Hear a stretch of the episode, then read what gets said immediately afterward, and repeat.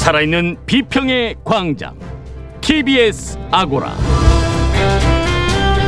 안녕하세요. TBS 아고라 송현주입니다. 우리 언론의 신뢰도가 세계 최저 수준이라는 것은 어제 오늘의 이야기가 아닌데요. 최근 저널리즘 품질을 개선하기 위한 유력 방안으로 미디어 바우처 제도에 대한 논의가 활발해지고 있습니다. 미디어 광장에서 제도의 취지, 설계와 운영의 원칙 등을 알아보겠습니다.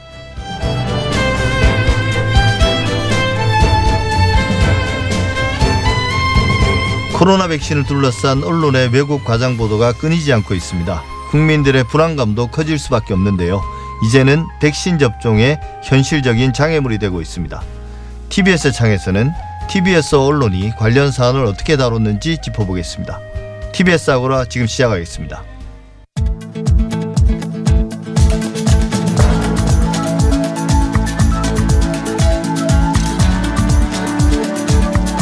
미디어 브리핑 시작합니다. 미디어 오늘의 금중경 기자와 함께합니다. 어서 오십시오. 네, 안녕하세요. 네, 이번 주 5.18 기념일이 있었죠. 관련해서 뭐 어떤 보도들이 나올지도 주목됐는데요.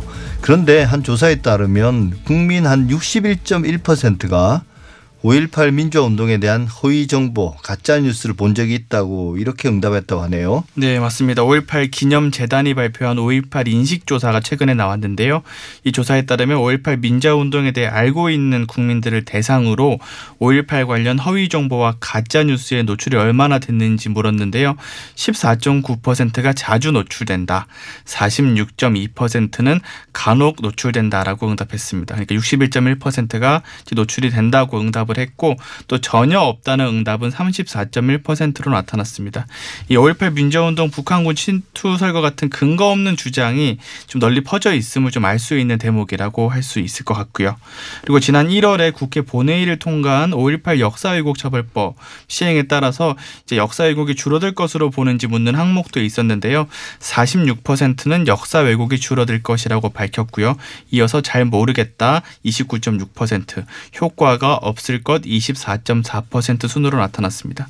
5.18 역사왜곡 처벌법은 5.18 관련 정부 기관과 사법부의 판결 등으로 이미 규명된 역사적 사실에 대해서 공공연하게 왜곡할 경우에 처벌을 하는 내용이고요.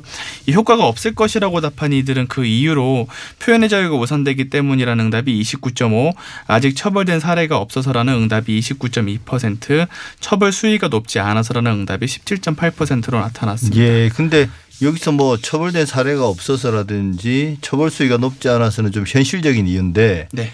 표현의 자유가 우선되기 때문이라는 것은 좀 현실과는 무관한 좀 약간 규범을 이야기하는 건데요. 이게 맞습니다. 맞는 말입니까?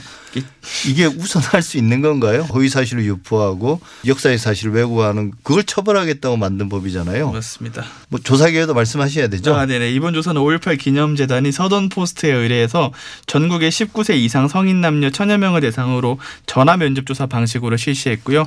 표본 오차는 95% 신뢰 수준에서 플러스 마이너스 3.1% 포인트입니다. 예, 이게 좀 오래된 일이긴 합니다만 네. 만평 하나가 또5.18 관련해서 논란이 되기도 했었잖아요. 정부의 부동산 정책을 비판하는 그런 만평에서 계엄군이 시민을 폭행하는 걸 이제 부동산 정책으로 비유해서 대구에서 발행되는 매일 신문의 만평이었는데요. 뭐 결과적으로 한국신문윤리위원회의 경고 조치를 받았다고 하네요. 네, 맞습니다. 한국신문윤리위원회는 지난달 이제 매일신문의 만평 코너인 매일 희평이 실린 집 없이 떠돌거나 아닌 밤중에 두들겨 맞거나라는 제목의 만평에 경고 조치를 했는데요. 이제 말씀 주셨던 것처럼 매일신문의 만평이 이 정부의 정책을 비판하면서 재산세와 종합부동산세, 건강보험료를 각각 광주 시민을 폭행하고 있는 공수부대원으로 묘사를 해서 논란이 되고 있었고요. 바닥에 웅크려서 폭행당하는 시민에게는 아닌 밤중에 9억 초과 1주택자 이렇게 표현하기도 했습니다. 5.18과 관련한 이제 계엄군의 어, 탄압 사진을 이제 인용해서 응용해서 이제 빗댔던 만평이라고 할 수 있는데요.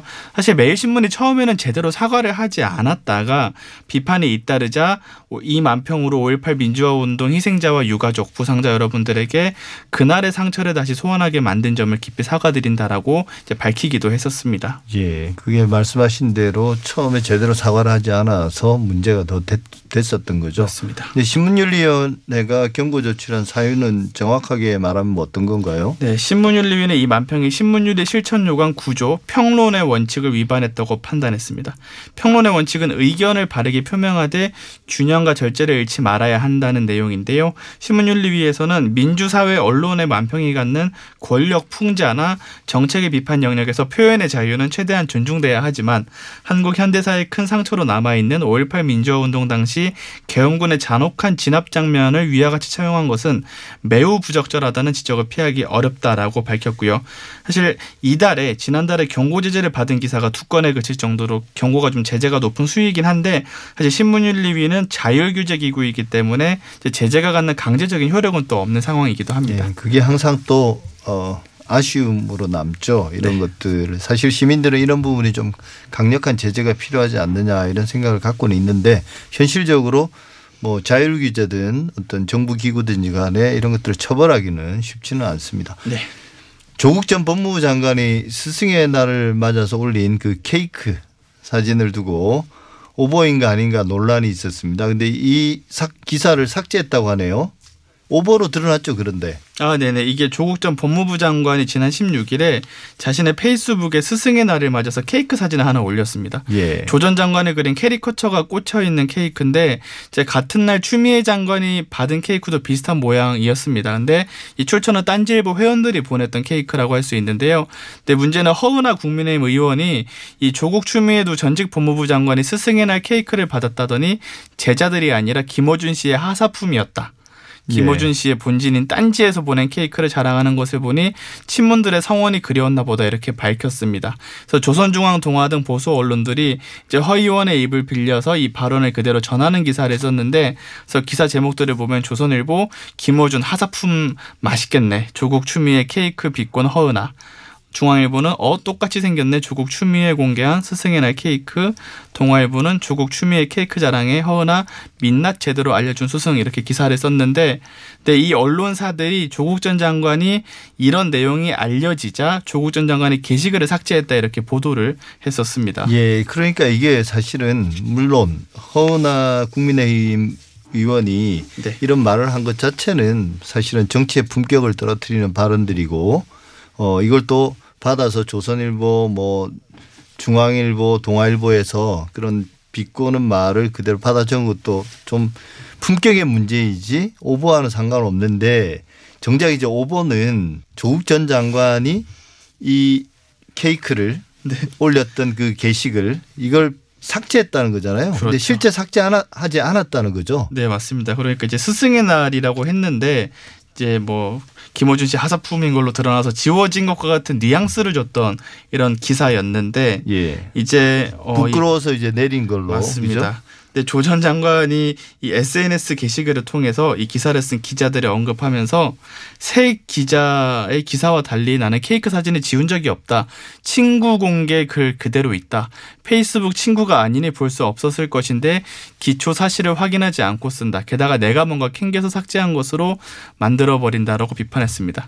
그러니까 네. 애초에 조국 전 장관은 게시글을 친구 공개로 올렸는데 기자들이 이걸 확인하지 않고 허은하 의원의 주장이 나온 다음에 페이스북에 가보니까 안 보이니까 지웠다라고 단정해서 기사를 이제 쓰는 상황으로 추정이 되고요. 근데 이제 명백한 오보인 건데 현재 새 언론사의 기사를 제가 찾아보니까 해당 대목만 지우거나 기사 자체를 지우는 식으로 이제 대응을 네. 했고 정정 보도문을 내거나 따로 오보의 경위를 설명한 언론사는 새 언론사 중에 한 곳도 없었습니다. 예. 오보 관련해서 하나만 더 짚어보죠. 그 국방부 산하 국방홍보원이 발행하는 그 국방일보도 이름 오기로 배포를 중단한 일이 벌어졌다네요. 네, 이게 일종의 해프닝성 사건인 것 같은데요.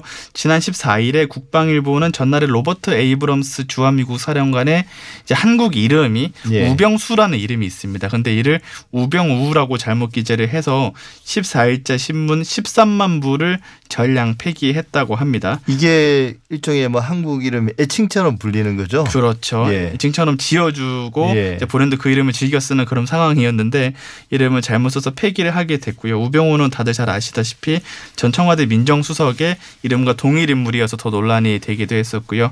국방일보에서는 이 신문 인쇄 막바지에야 이 이름의 오기를 알게 됐었다고 합니다. 그런데 저는 이걸 보고 아, 이걸 그렇다고 해서 13만 부를 전부 폐기할 정도로 이게 오보라기보다는 그냥 오탈자잖아요. 그렇죠. 네. 이런 건 뭐 다음 호에서 좀 정정을 하면 되는 정도인데 맞습니다. 이런 걸 폐기까지 해야 될까요? 어떻게 보십니까? 보통 사실 일간지에도 이름 오기나 뭐 직책 이 지역 오기 이런 경우가 좀 많잖아요. 근데 예. 그럼 보통 다음 호에 바로 잡습니다나 이제 정정란을 통해서 정정하는 경우가 많은데 이것도 굳이 이날 신문을 전량 폐기하고 다음 날 다시 뽑는 게 좀 자원 낭비일 수도 있고 사실 이게 군대이기 때문에 또 이렇게 일사불란하게 움직였지 않나 이런 생각이 들기도 합니다. 예. 포털 뉴스 제휴 평가위원회가 지역 언론을 권역별로 네이버와 제휴를 맺는 방안을 확정했다고요. 네, 맞습니다. 네이버와 다음에 언론 제휴를 심사를 담당하는 기구가 있습니다. 포털 뉴스제휴평가위원회라는 독립기구인데 여기서 14일에 전원 회의를 열고 지역 언론의 입점 심사 방안인 지역 매체 특별 심사 규정을 확정했습니다. 이 특별 심사 규정은 지역 언론의 활성화 차원에서 전국의 9개 권역별로 신문과 방송사들이 경쟁을 통해서 권역별로 가장 점수가 높은 한 개의 매체씩 이제 포털의 CP 제휴를 맺는 안인데요. 예. 아홉 개 권역은 인천 경기, 대구 경북, 부산 울산 경남, 전북, 광주 전남, 강원, 세종 충북, 대전 충남, 제주 이렇게 구성되어 있고요. 이 CP 제휴는 콘텐츠 제휴라고 하는데요. 포털이 언론사 기사를 구매하고 포털 사이트 내에서 in-link로 서비스하는 개념입니다. 이 광고비 정산을 받기 때문에 가장 높은 단계의 제휴라고 할 수가 있고요. 근데 현재 포털 CP 제휴 가운데 지역 언론은 네이버 기준으로 세 곳에 불과하고 다음은 한 곳도 없는 상황이었습니다. 그런데 제휴평가위 내부에서 이 지역 언론을 할당하는 방금 말씀드린 방안을 추진을 했었는데 근데 반대 의견들도 계속 나오긴 했습니다. 근데 복수의 제휴평가위 관계자에 따르면 이제 이거를 다시 논의하자, 이거를 엎어버리자라고 주장한 분들도 있었지만 정족수 10명을 채우지 못해서 재논의 안건은 부결됐고요. 또 이 외에도 추가로 해당 지역에서 1등을 하더라도 특정 점수, 최저 점수에 미달되면 합격을 시키지 말자 이런 내용이 안더 안건으로 상정됐으나 부결돼서 결국 원안대로 지난주에 확정돼서 6월 중순부터 정식 공고를 내서 이제 지역 언론 입점 심사를 받을 계획이라고 합니다. 예, 사실 그 포털에 입점한다는 게 언론사의 생존에 대단히 중요한 문제인데 네. 특히나 이제 소규모 언론사에는 더 그렇고 지역 언론이 또 대부분 소규모 영세한 사업자들이 많기 때문에 대단히 사활을 걸 것 같습니다. 그런데 여기에 뭐 그 지역의 대표성을 어느 정도 부여해서 이렇게 할당하는 것 자체에 반대 의견이 나왔다는 것도 좀 이해는 잘 안 되고요. 네. 어, 최저 점수를 둬서 또 그런 엄격하게 관리하는 것도 조금은 역차별이 아닌가 싶습니다. 네. 그래서 이번 심사 규정에 대해서 언론계의 반응은 어떻습니까? 네, 일단 말씀 주신 것처럼 이제 내부에서 반대했던 위원들은 주로 중앙 언론사 출신 위원들 중심으로 이제 어, 그런 전략이 좀 있었던 걸로 확인이 됐고요. 예. 근데 지역 언론에서도 이번 결과에 대해서 일단 전반적으로 지역 언론이 늘어나는데 포털 제휴에 대해서 늘어나는 데 대해서는 긍정적으로 보고 있습니다만 지금 권역을 나누는 기준 그리고 심사 방식에 대해서는 비판이 좀 있습니다. 전국 언론 노동조합은 성명을 내고 이제 말이 심사지 9개의 특설 링을 깔아줄 테니 지역 언론끼리 치고받고 싸우란 거다. 이대로라면 지역 신문과 방송은 왜 싸우는지도 룰도 모르는 사이에 1도 1사 자리를 놓고 난타전에 벌일 수 있다 이렇게 우려를 했고요. 이 지역 구분이 모호하다는 지적도 사실 있습니다. 예를 들어서 부울경에서 한개 매체만 입점시키기로 했는데 부울경 지역은 MBC만 세 곳이 있거든요. 또 각자 생활권이 좀 달라서 이 가운데 한 개 언론만 넣으면 과연 이제 지역을 대표할 수 있을까? 부산이나 울산 지역이 들어갔을 때 또 경남에서는 이제 그냥 대표한다고 볼 수 있을까? 이런 식의 의견이 나올 수 있어서 좀 지역 구분이 모호하다는 지역 지적이 좀 계속 나오고 있는 상황이기도 합니다. 예, 사실 뭐 답은 간단합니다. 조금 더 많이 맞습니다. 인정해 주면 되는 건데 아무래도 이제 포털도 아무리 인터넷이긴 하지만 제한된 공간이기 때문에 좀 어려운 문제이긴 하네요. 그래도 어쨌든 조금 더 특별히 배려해 준다는 게 의미 있는 일인 것 같고 그동안 그런 문제에 대한 비판들이 많지 않았습니까? 맞습니다. 예, 미디어 빌핑 오늘은 여기까지 듣겠습니다. 금중현 기자 수고하셨습니다. 네, 감사합니다.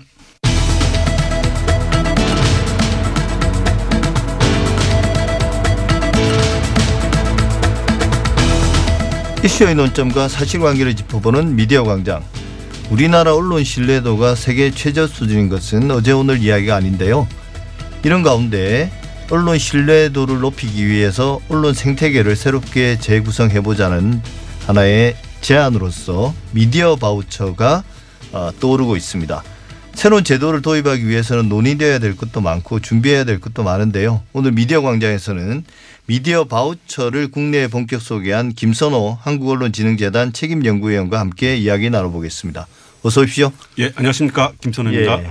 미디어 바우처 도입을 위한 논의가 구체화되고 있습니다. 이게 요즘 여기저기서 많이 토론회도 있고 또 미디어에 소개도 되고 있어서 많은 분들이 일단 조금은 알고 계신 것 같아요. 못 들어본 이야기는 아닌데 그래도 조금 여전히 생소하기 때문에 박사님께서 좀 설명을 해 주시죠. 어떤 제도입니까? 미디어 바우처라는 게.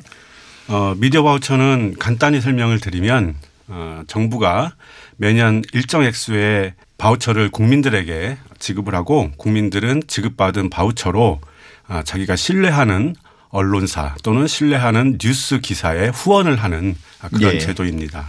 미디어 바우처 제도라는 게 정부가 어떤 재원이든지 간에 공적 재원을 그동안의 언론이나 방송에게 이러저런 형태로 지원을 해오던 것을 국민들 스스로가 판단하게 한다는 의미에서 좀 다른 건가요? 예, 맞습니다. 어, 최근에 그 미디어 환경이 디지털 중심으로 변화를 하면서 이 산업적인 측면에서 큰 변화를 겪고 있습니다. 그동안 뉴스를 생산하는 언론사 또는 방송사는 광고 수익을 기반으로 해서 운영이 됐었는데 최근에는 그 광고 수익이 포털이나 소셜 미디어, 검색 엔진 이런 쪽으로 쏠리고 있습니다.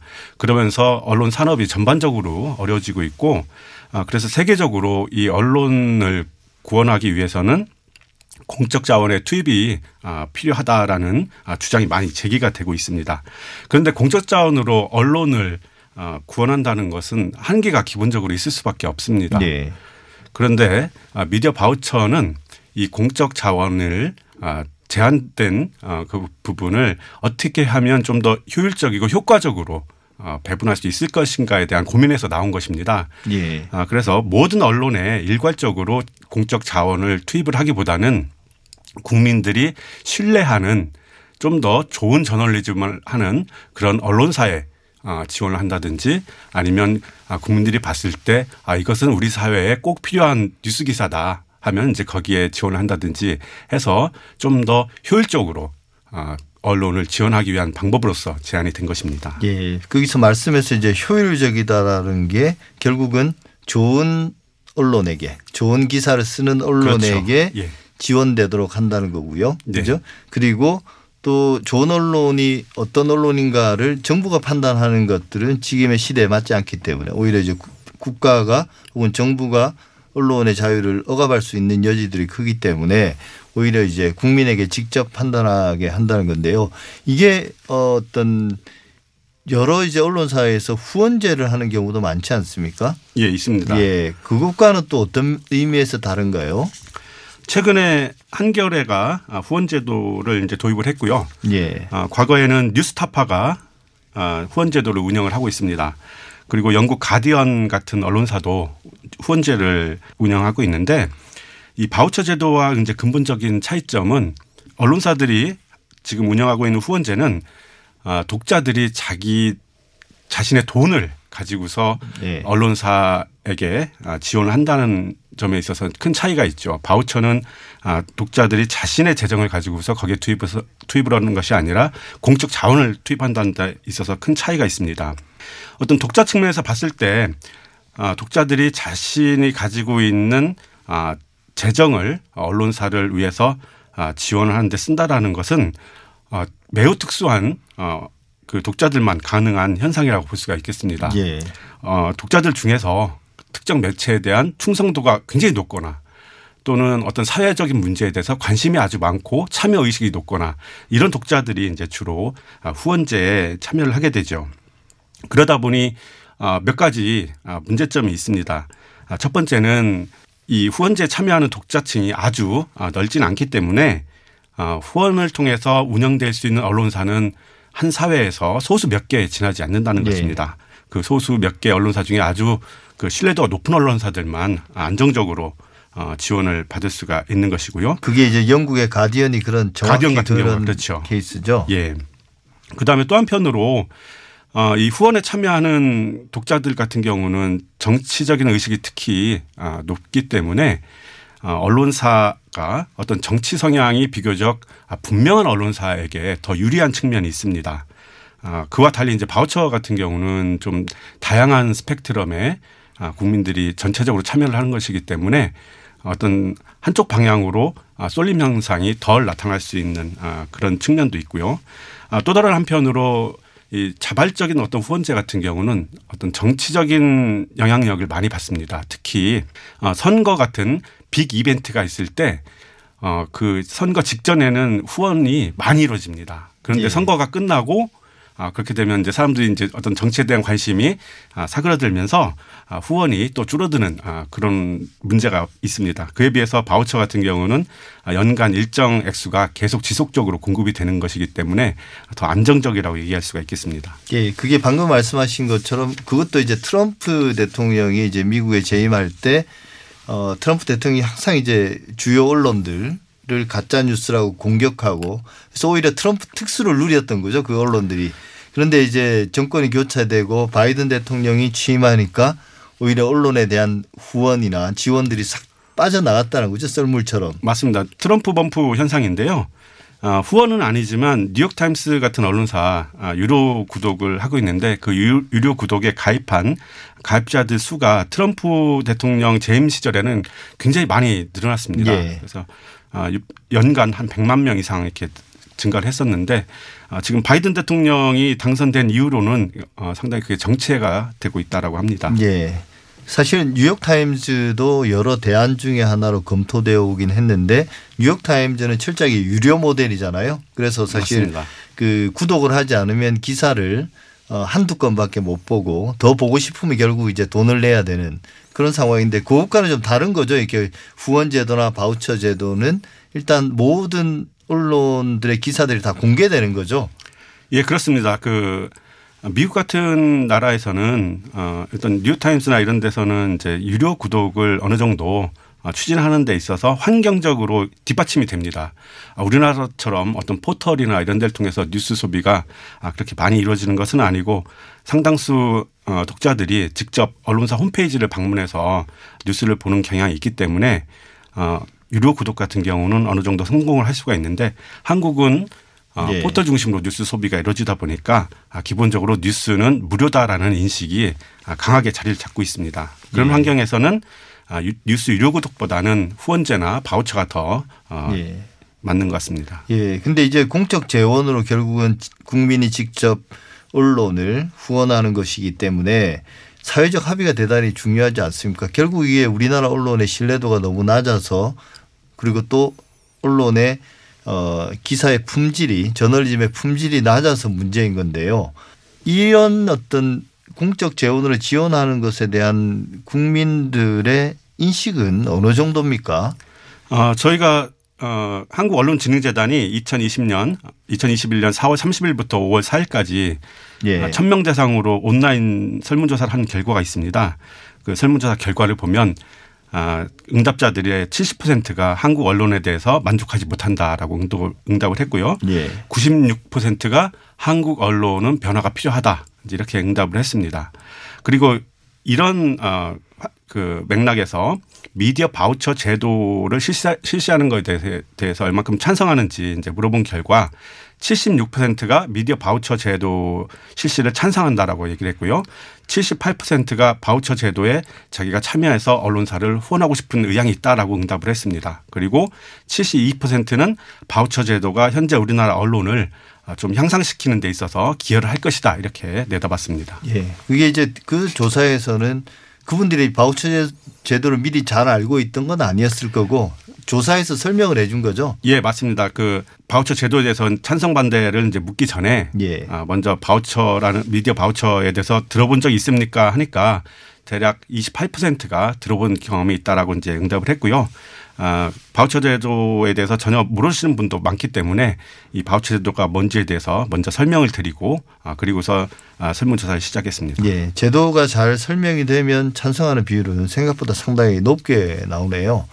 근데 아직 우리가 구체적으로 제도를 설계한 건 아니지만 이제 만약에 바우처 제도를 추진한다 그러면 그래도 나름 좀 세부적인 그런 어떤 어 방안들이 나와야 될 텐데 일단 지금 단계에서는 그러니까 원칙이라고 해야 될까요? 이 제도를 운영하는 원칙 정도는 우리가 이야기해 볼 수 있지 않을까 싶은데요. 어떤 게 있습니까? 어, 제도를 설계하는 데 있어서는 아주 세부적인 부분까지 여러 가지 측면에서 고려를 해야 되는데 아, 제가 봤을 때 그중에 가장 중요한 원칙이라고 한다면 예. 어, 형평성 또는 공정성의 원칙이 지금 중요하지 않을까라는 생각이 듭니다. 아, 그거는 두 가지 측면에서 볼 수가 있겠는데요. 아, 첫 번째로 이 바우처를 지급받는 아, 국민들을 누구를 대상으로 할 거냐. 아, 그것을 이제 결정하는 데 있어서의 형평성입니다. 아, 국민들에게 모두 일괄적으로 바우처를 예. 이제 지급을 했을 경우 아, 국민 여러분께서 아, 모두 이 바우처를 사용을 하시면 이 바우처 제도의 아, 취지가 잘 살려지는데 아, 만약에 한 50% 정도만 아, 사용을 하신다 할 것 같으면 아, 나머지 50%는 아, 사장되는 문제가 있기 때문에 예. 아, 거기에 대한 아, 고민이 필요합니다. 그래서 아, 그 국민들에게 일괄적으로 지급하는 대신에 신청한 국민에게만 지급하자는 주장도 있습니다. 아, 그럴 경우 또 신청하는 분과 신청하지 않는 분 사이에 또 갭이 아, 발생할 수가 있기 때문에 어, 그 부분을 어떻게 해- 해소할 것인지에 대한 고민이 아, 필요합니다. 예, 그것도 그러니까 듣고 보니까 구체적인 제도 이야기로 들어가면 들어갈수록 좀 해결해야 될 그런 어, 맞습니다. 문제들이 많이 있긴 있군요. 예. 그리고 언론사도 이제 마찬가지입니다. 바우처를 어, 바우처 후원을 받는 언론사도 어, 언론사마다 아, 인지도나 유명세에 있어서 차이가 있고 또 독자들의 신뢰를 받는 측면에 있어서도 차이가 있기 때문에 어떤 언론사는 이 바우처에 있어서 좀 더 유리하고 어떤 언론사는 아, 좀 불리할 수가 있는데 예. 다만 그것이 어 그 언론에 대한 신뢰 문제라면 이제 문제가 아닐 텐데 이게 인지도 문제라면 상당히 문제가 될 수가 있습니다. 유명한 언론사들 같은 경우 더 많이 바우처를 아, 기본적으로 더 많이 받을 수 있는 아, 조건이 형성이 되고 아, 중소 매체나 독립 언론 그다음에 미디어 스타트업 같은 경우는 좀 불리하기 때문에 예. 그 부분에 있어서도 형평성을 좀 맞출 수 있는 아, 그런 제도 설계가 필요합니다. 예. 기본적인 이제 가장 중요한 원칙을 사 실은 말씀하신 건데 그 외에도 좀 우려스러운 면도 우리가 고려해야 되지 않겠습니까? 그래서 가급적 제도에서 그 문제를 어, 제도를 설계할 때 좀 예방해야 될 텐데요. 어떤 점들이 지적되고 있습니까? 어, 크게 이제 지적되고 있는 것은 한 두 가지 정도가 됩니다. 첫 번째는 바우처가 소수 언론에 아, 편중되면 예. 아, 어떻게 되는가. 미- 바우처 제도는 그래도 다양한 언론이 아, 다양하게 이제 지원이 돼서 이 한 사회의 미디어 다양성을 또 달성해야 되는 어떤 목표가 있는데 어, 이 쏠림 현상이 발생을 해서 몇 개 소수 언론사만 과다하게 이제 바우처를 받는 경우 여기서 여기에 대해서 어떻게 조정할 것인지에 대한 우려가 있습니다. 물론 거기에 대해서 대해서도 아, 상한선을 아, 두는 어떤 방안도 논의가 되고 있긴 합니다. 아, 또 다른 한편으로 아, 국민들이 어떤 언론사를 후원할지 결정하는 데 있어서 저널리즘 풀- 품질 측면에서 어, 후원을 하는 것이 가장 합당한데 아, 그렇지 않고 아, 자신의 어떤 정치 성향을 대변하는 언론사에 예. 주로 후원- 후원을 하게 되면 아, 그것이 어떤 그 언론의 어떤 편향성을 더 아, 강화시키는 아, 또 그런 문제가 발생할 수도 있습니다. 거의 뭐 유튜브처럼 되는 거죠. 그럴 가능성이 사실 없지는 않습니다. 전혀 없지는 않습니다. 예. 사실 이렇게 듣고 보니 미디어 바우처 제도가 갈 길이 멀긴 멉니다. 사실 이야기가 나온 지도 금방이니까 앞으로 좀 많은 논의들을 거쳐야 될 텐데요. 언론이 민주주의의 기반이 된다는 점에 하- 공감한다면 사실 지금 미디어 바우처 제도를 조금은 더 진지하고 이 적극적으로 고민해 봐야 될 때가 아닌가 싶습니다. 네, 지금까지 김선호 한국언론진흥재단 책임연구위원과 말씀 나눴습니다. 감사합니다. 예, 감사합니다.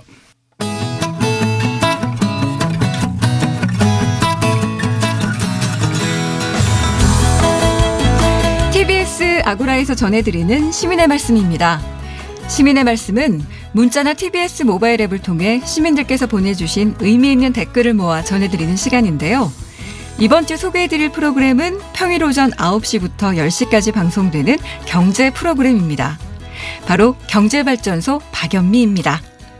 이 경제발전소는 어려운 경제 이야기를 보다 쉽고 깊이 있게 전달하려 노력하고 있는데요. 시민과 함께 공부하는 경제 공부방을 모토로 하고 있습니다.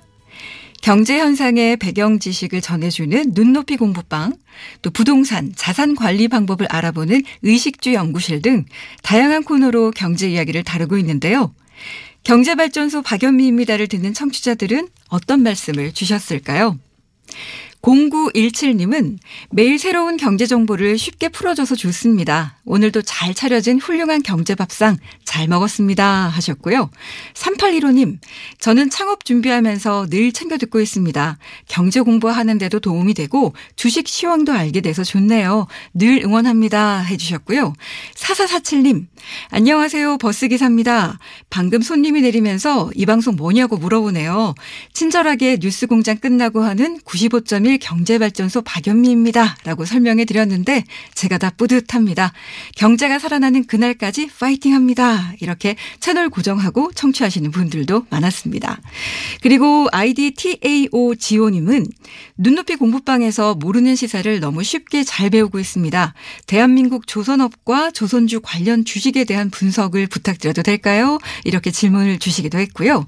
사륙사륙님, 매일 아침 10분 경제학 경제 이야기를 흥미롭고 유익하게 듣다 보니 제가 다 똑똑해져감을 느낍니다. 매일 아침 감사합니다 하셨고 고양시 택시기사님 이라는 아이디를 쓰시는 분은 이 참 좋은 프로그램 쉽게 쏙쏙 들어오는 경제 공부 2시간 진행 갑시다 하셨습니다. 그 밖에도 시민들은 이 프로그램의 전문성을 조금 더 강화했으면 좋겠다. 이런 의견도 많이 보내주셨는데요. 2357님은 진행 중 설명을 쉽게 하려고 비유를 하시는데 내용과 맞지 않는 잘못된 비유가 많이 나옵니다. 또 잘 버티는 중년님은 이 군대 부식은 진행자가 비교를 잘못하셨어요. 밥도 밥이지만 반찬도 초딩과 비교가 안 될 정도로 군인들은 많이 먹습니다. 1인당 부식비 자체가 클 수밖에 없지요. 초딩과 비교 불가합니다. 확실하지 않을 때는 비교를 삼가주세요. 라는 의견을 보내주셨습니다. 그리고 3870님은 좀 제대로 된 패널을 데려와서 방송해주세요. 이런 의견을 보내주셨는데요. 다들 아는 얘기를 그냥 맥락 없이 떠들기만 하고 그러니 채널을 돌리게 됩니다. 하셨고요. 꽃님 K님, 이 청취자들의 수준을 너무 낮게 보는 것 같습니다. 지식 밀매상이 아닌 진짜 전문가의 이야기를 듣고 싶습니다. 라고 해주셨고요. 또 8467님은 TBS는 프로그램마다 출연자 돌려쓰기를 하는 것 같습니다. 전문가도 아닌데 입담만 좋으면 출연을 시키나요? 인터넷 자료 한두 개 읽고 와서 설명해 주는 거 이건 좀 아닌 것 같습니다. 하셨고 2268님 방송에서 필요 없는 잡담 게스트와 농담 주고받기는 좀 지양해 주셨으면 좋겠습니다. 라는 의견 보내주셨고요. 또 2729님은 좀 더 경제 전반에 대한 깊이 있는 지식을 갖춘 전문성 있는 진행자가 필요하다 생각됩니다. 라는 다양한 의견들을 보내주셨습니다. 네, 이렇게 시민들의 소중한 의견들 깊이 새겨들으면서 더 좋은 프로그램을 만들어 가도록 앞으로도 노력하겠습니다. 시민의 말씀은 각 프로그램마다 시민들께서 보내주시는 소중한 의견들 앞으로도 잘 모아서 전해드리겠습니다. 많은 청취와 다양한 의견 보내주시기 바랍니다. 지금까지 시민의 말씀이었습니다.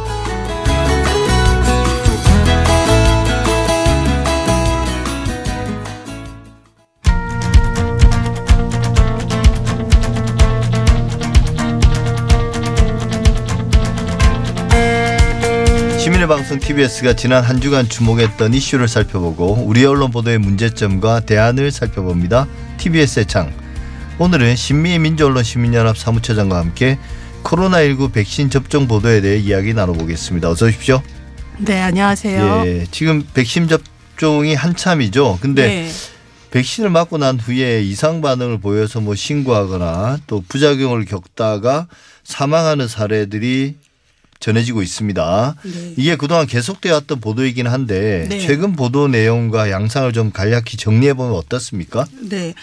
어, 이제 백신 접종이 아직은 이제 우리나라가 이렇게 접종률이 지금 높지는 않아요. 전 예. 인구 대비 어, 어제자 기준으로 127만 3,210명. 그래서 지금 2.5% 정도입니다. 예. 어, 백신 수급이 지금 이제 호전이 되면서 어 이달부터 이달 말부터 백신 접종률이 높아질 거로 예상이 되는데 아직은 적은 비율이긴 하지만요. 미국이나 유럽에 비해서는 어 이제 정부가 지금 예정한 대로 속도는 내고 있습니다. 그런데 어 백신 접종이 본격화되면서 지금 뭐 이상 반응 또는 뭐 사망 이런 보도들이 속보동으로 이렇게 속속 나오고 있는데요. 사실 이런 보도는 접종을 시작하기 전부터도 지속적으로 나왔던 보도 행태가 그대로 지속이 되고 있습니다. 예, 그게 이제 과거 백신 계약할 때부터 계속 나왔던 문제 아닙니까? 그렇죠. 그 서강대 유현재 교수팀이 2월에 3일간의 보도를 분석을 했더니 자극적인 제목을 붙였던 게 466건 중에서 자극적 제목이 90건. 그 다음에 그 당시에는 백신이 본격적으로 접종이 되지 않았는데도 예. 이상 반응이 있다, 사망자 이런 키워드의 제목이 또 수십 건 이렇게 달할 정도로 이미 백신 접종 전부터 한국 언론들이 상당히 이게 과장되고 자극적 표현을 계속 해왔는데 접종이 되면서 이상 반응자 신고들이 지금 이제 늘어나고 이- 있는데 관련해서 아주 이 사례들을 대서특필하는 보도가 계속 어이 주요 기사로 다뤄지고 있는 그러면서 어 백신에 대한 불안감을 어 시민들에게 더 높여주는 이런 부작용이 나타나고 있습니다. 예, 그러니까 이게 백신에 대한 어떤 불안감이 사실은 또 차별적이지 않습니까? 네. 백신의 종류에 따라서 특히 화이자보다는 아스트라제네카 이 백신에 대한 불안감이 높은 상황입니다. 왜 그렇습니까?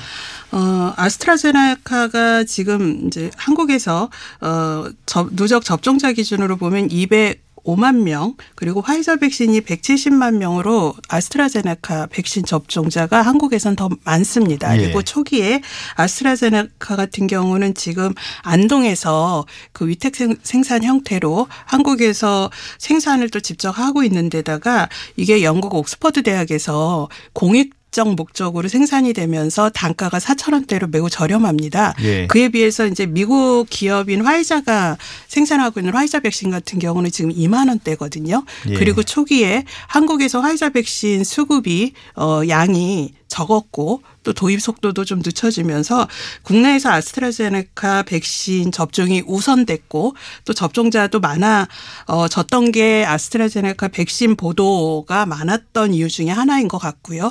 또 하나는 보수 언론이나 특히 경제지 중심으로 문재인 정부의 이 코로나 방역 대책을 지속적으로 비판적 보도를 해온 언론들이 초기 접종이 많았던 아스트라제네카 백신의 부작용이나 이상 반응을 어 상당히 대서특필하거나 일부 사례를 들어서 또는 과장해서 보도하고 있는 경향이 아스트라제네카는 뭔가 위험한 것처럼 이런 인식까지 심어주는 그런 지경까지 온 것 같습니다. 예, 그래서 사실 이제 저희 프로그램에서도 몇 번 다룬 적이 있는데 어떤 외신 보도를 약간 교묘하게 왜곡하거나 해서 아스트라제네카 백신에 대한 불안감을 더 강조하거나 네. 근데 실제로는 이제 또 완전히 잘못된 인식들도 많더라고요. 유럽의 경우를 놓고 보면 아스트라제네카 백신은 나이 든 사람들이 더 맞아야 되고 네. 이제 젊은 사람들은 오히려 그 이상 반응의 강도가 좀 세서 아스트라제네카 백신보다는 다른 백신을 맞도록 하는 뭐 그런 방식인데 네. 오히려 이제 우리나라는 나이 드신 분들이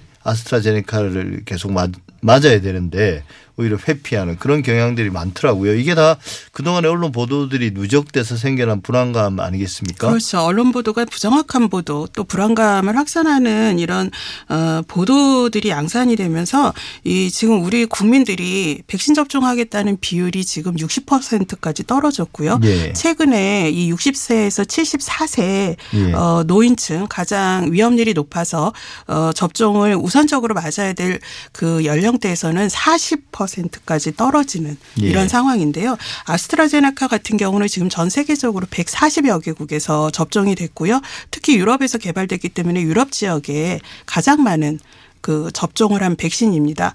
화이자 백신은 지금 80여 개국에서 그 접종을 하고 있고요. 이러다 보니까 유럽에서도 아스트라제네카의 접종에 따른 그 임상 결과들이 속속해 나왔고 당연히 이상 반응이라든지 이런 사례들이 좀 더 빨리 알려졌는데요. 어 문제는 이게 백신과 인과관계가 증명되거나 직접적인 원인으로 볼 수 없는 이상 반응이나 또는 사망 사례를 어 확인도 없이 국내 언론이 외신을 여과 없이 어 사실 확인하지 않고 어 마치 이게 아스트라 제네카 백신의 부작용이나 또는 그 후유증으로 사망한 것처럼 보도하는 사례가 어 아주 큰 심각한 문제로 지적이 되고 있습니다. 대표적으로 5월 9일 조선일보 인터넷판에 태권도 전 챔피언 어 아스트라제네카 맞은 후 다리 절단 붓더니 다리 폭발 이런 그 기사가 외국 사례죠? 네, 네. 영국 사례인데요. 어, 이 분이 음, 아스트라제네카 맞은 게 사실인데 사실 이 보도의 첫 번째 보도는 어, 영국에서 황색 언론으로 꼽히는 데일리 스타라는 곳에서 처음 네. 보도를 했는데 그 기사의 원문에서도요. 이렇게 다리를 절단한 원인이 백신으로 확인되지 않았다는 의료진 이야기가 예. 들어 있습니다. 그런데 국내에서 소개될 때는 또 그 부분은 뺐고요. 그 다음에 이분은 나중에 확인된 바로는 그 당뇨 질환을 앓고 있어서 염증으로 인한 다리 절단으로 네. 지금 어, 의료진들이 판단을 하고 있는데 이 기사가 아주 그 백신에 대한 공포감을 조성하는 대표적인 보도였고요. 주말 동안에 어, 포털 사이트에 많이 본 뉴스 일 2위로 이틀간 네. 이 기사와 이 기사를 또 다시 인용한 기사들이 어, 수십 개가 장식이 되면서 아 스트레제네카 백신을 맞으면 이렇게 위험하구나라는 불안감을 더욱 조장을 했습니다. 예, 사실 뭐 저도 그 제목을 보고 자세히 읽어보지는 않았습니다만 좀 끔찍한 무시무시한 제목이잖아요. 다리가 그렇죠. 폭발한다는 게 어떻게 되는 건지 상상하기도 힘든데 그런 네. 제목을 버젓이 네. 어 저는 사실 기자한테 좀 물어보고 싶기도 하더라고요. 이게 무슨 의미냐 폭발한다는 게 네. 그런 것도 있고 또 이제 그 언론 인터뷰나 이런 것들 봐도 전문가들이나 뭐 의학 전문가들이 나와서 그 누구도 아스트라제네카 백신이 안전하지 않으니까 뭐 접종 받지 말라 이렇게 공고하는 분들은 한 명도 없었거든요. 전문가 의료진은 저- 한 명도 없습니다. 그런 말을 하는 분은 한 네. 분도 없고 대부분은 그래도 어 가급적이면 맞는 게 더 안전하다. 더 이익이다. 이런 말씀들을 일관되게 하는데 네. 언론들이 그런 인터뷰를 통해서 인용을 하면서도 제목이라든지 다른 관련된 부대 사실을 보도할 때 그런 불안들을 키우는 것 같아요. 네.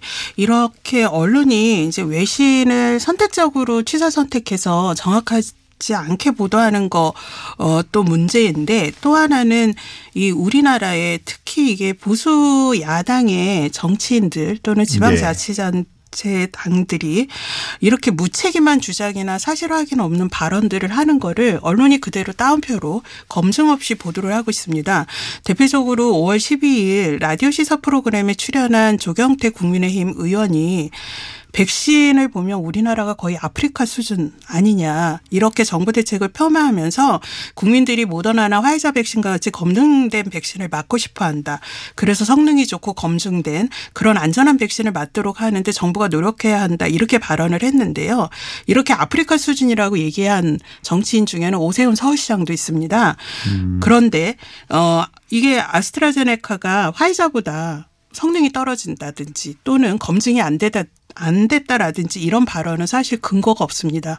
의학적으로도 이렇게 대 어, 주장하거나 뭐 나온 근거가 전혀 없는데 이런 보도를 언론이 확인을 해서 팩트 체크를 해야 됨에도 그대로 정치인 발언을 옮겨 싣고 또 정치는 그런 보도를 다시 어, 논평이나 또 정부 대책을 비판하는 그런 발언으로 또 재생산을 하고 이런 무책임한 발언, 무책임한 보도가 계속 맞물려 있다는 것은 아주 심각한 문제이다 라고 예. 보고 있습니다. 그리고 또 이런 의학적 사실관계 이외에도 백신 접종이나 백신 생산과 관련된 그런 잘못된 정보들이 막 등장하더라고요. 네. 그 뭐 어떤 한국경제신문은 지난 12일에 그 삼성 바이오로직스가 화이자 백신을 위탁 생산할 것처럼 네. 그렇게 이제 어, 보도를 했다가 결국 오보로 밝혀졌죠. 네, 하루 뭐 하루도 안 걸리고요. 한국경제신문이 어 5월 10일 그 보도를 했는데 한 두세 시간도 안 돼서 어 삼성 바이오로직스가 인- 바로 공시를 했습니다. 이거 반박도 아니고요. 예.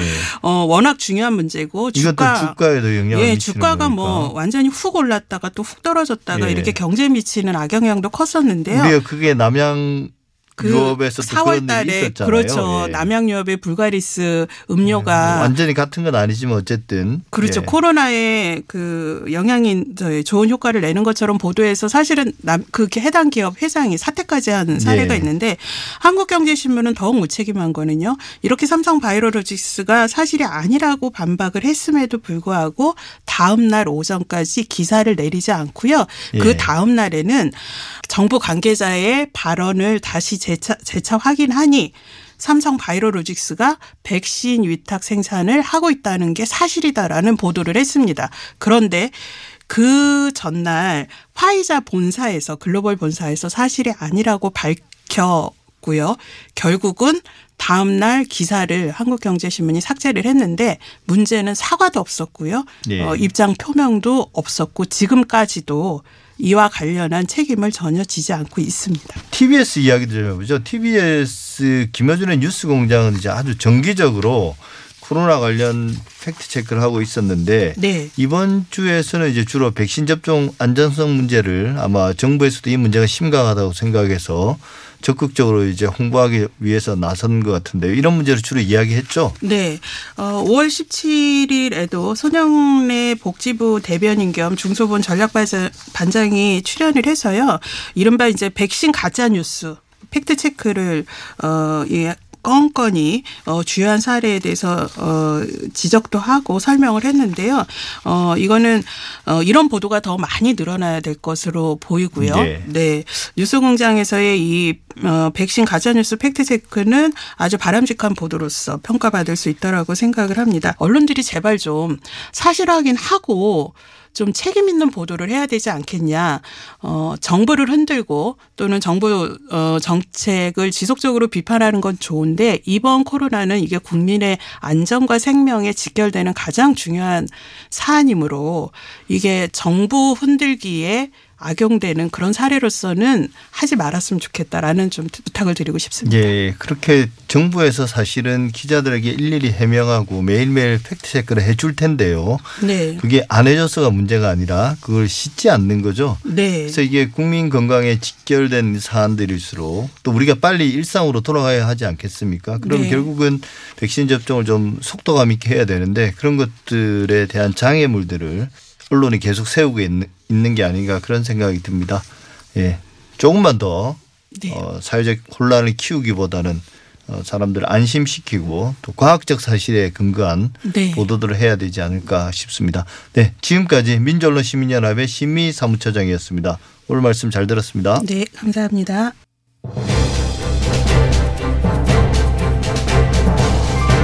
TBS 아우라 오늘 준비한 내용은 여기까지입니다. 저는 다음 주에도 일요일 아침에 다시 찾아뵙겠습니다. 감사합니다.